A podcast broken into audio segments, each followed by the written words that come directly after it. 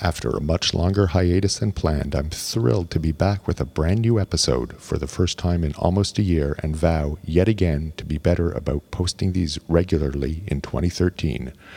I did use this time to completely overhaul my whole blog, write the first draft of a novel, and work on my second 10 year American Board recertification. Be sure to check out iGuy.tv for links to my blog, subreddit, office website, and more. The subreddit, iGuy.tv slash Reddit, has links to the latest glaucoma literature, so be sure to check it out. In this episode, I'm talking with Michael Berlin from the Glaucoma Institute of Beverly Hills and UCLA, discussing a passion of his for almost 30 years excimer laser trabeculostomy. Welcome back to Talking About Glaucoma, the podcast of indeterminate frequency in which I talk with glaucoma colleagues about hot topics in our field. This is episode number 20 for January 2013. I'm Robert Schertzer, Clinical Associate Professor at the University of British Columbia, Department of Ophthalmology and Visual Sciences, and Director of the West Coast Glaucoma Center in Vancouver, BC, and we're talking about glaucoma. Welcome, Michael Berlin, to the show today, and we're going to talk about ELT, excimer laser trabeculostomy. trabeculostomy, and the oh, long and winding road that it's been. Thank you so much for inviting me to participate uh, and uh, for your interest uh, and for sharing the, uh, the story. What would you, where would you like me to start? Well, uh, first of all, what's the, I guess, what, what is the procedure? Just the basic principle behind it, and then how it came to be and where it's being done. Uh, excimer laser trabeculostomy is uh, essentially LASIK for glaucoma.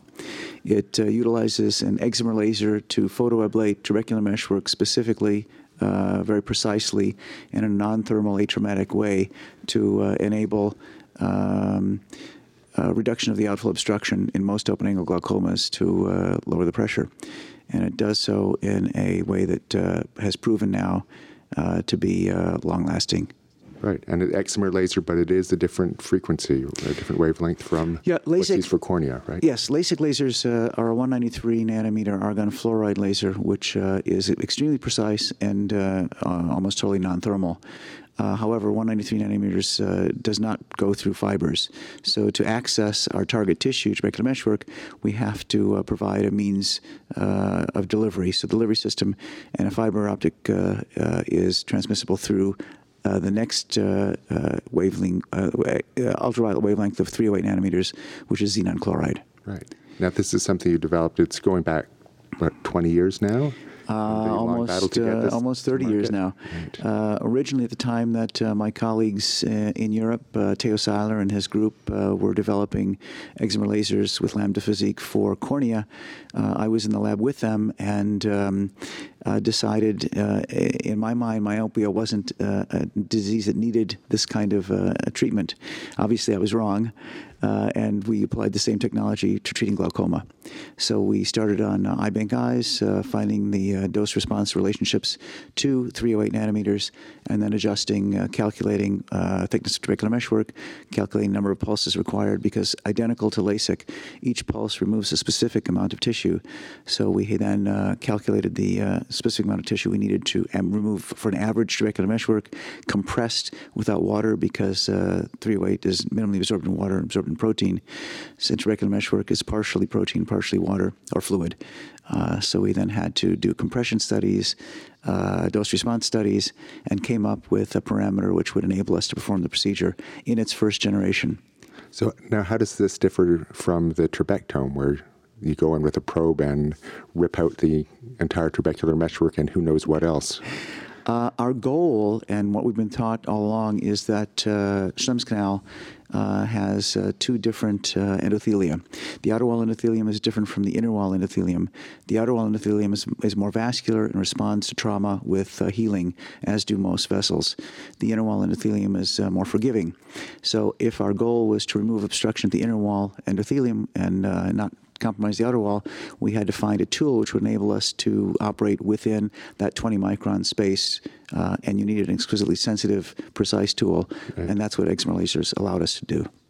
So we could then ablate and remove the outflow obstruction at the inner wall, which Morton Grant showed us to be the most likely uh, locus of this problem, and still have uh, long-lasting uh, outflow uh, by, by staying away from the outer wall and not causing the healing response. Uh, and to answer your question specifically about trabectome, uh, the difference is uh, um, obviously size. We're making a hole which is approximately 100 microns after um, staging. When you compress tissue and then remove the compression, the size uh, changes a little bit. So you approximately have a 100 micron hole uh, without touching the outer wall of Schlemm's canal versus, as you mentioned, a, a ripping, tearing, uh, large diameter procedure. Right. Now you don't just do one hole. This is multiple holes. Uh, today's, right? for, uh, originally we, we planned three holes, but uh, with the single first generation machine, uh, you have a fixed, fixed depth of tissue removed, and we can't see Schlemm's canal, obviously, so you had to guesstimate. If you were right, one hole or two holes is probably adequate. Today's protocol in most clinics is 10 openings, in which which about five are successful to be targeted to Schlemm's canal.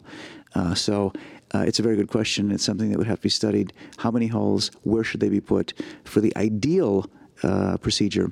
But what's nice about uh, our current uh, paradigm is that uh, it works.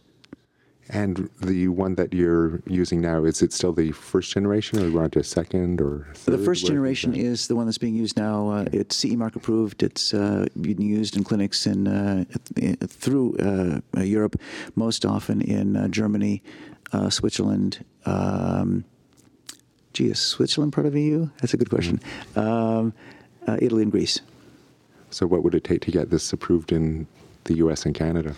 Um, in there is actually a unit in Canada which has been waiting for uh, Health Canada to allow us to use this. Uh, it requires um, regulatory approval. So most likely in the U.S. a 510K, which is uh, a short-term approval process uh, with predicate uh, devices, and there are um, funding. It simply yeah. requires uh, enough money. But we'd like to further develop a second generation before uh, going through the approval process because that would require another approval process. And the second generation uh, adds the bells and whistles of an intelligent handpiece, which enables the surgeon to uh, target trabecular meshwork without the use of a gonial lens or an endoscope, which the first generation requires. And and it will also go through the inner wall of Schlemm's canal and stop. Is that Identical, correct. Uh, the the goal of the second generation is to target trabecular meshwork uh, for the cataract surgeon, not the glaucoma specialist, to enable more people to perform the procedure, to have it uh, uh automatically start and stop the laser at the targets. So there's uh, foolproof uh, technology, and Great. it's and it's and it is achievable. Great. So just uh, for those out there with a, sitting on some money, just send a lot of money so we could get this approved and see where we can go from here. Or advise your families with uh, glaucoma family histories that have uh, uh funding that might that might enable this technology to uh, to be uh, produced and benefit them go for it. Also, if you have patients who are perfect, young, people with, for, for instance, pigmentary glaucoma who would benefit by not having trabeculectomies, the only other alternative we can safely provide them, right. and then have their lifestyle not altered at all, uh, ship them off to Europe. Yep. Thank you so much okay. for uh, helping and your interest. And uh, uh if any other people have questions, uh, I'm findable at berlin at ucla.edu. Uh, and there is a an iNet uh, rather an iTube and a YouTube uh, video on ELT that uh, can be searched uh, probably by my name or ELT. Great, and I'll add links to that in the show notes as well. Thanks so much, Michael sure, Berlin. Well, that's our show for today. If you like this podcast, please subscribe to the RSS feed at wholelotofrob.com, iTunes, or by searching within your podcast player on other devices. I've created new shortcuts for both the AAC version with artwork and chapter markers and the MP3 versions that you can manually enter into your podcast player as http colon slash slash iGuy.tv slash podcast RSS AAC or iGuy.tv slash podcast RSS MP3. Even easier, just go to iGuy.tv for a full list of all my shortcut links to my bits and bytes that are all over the net.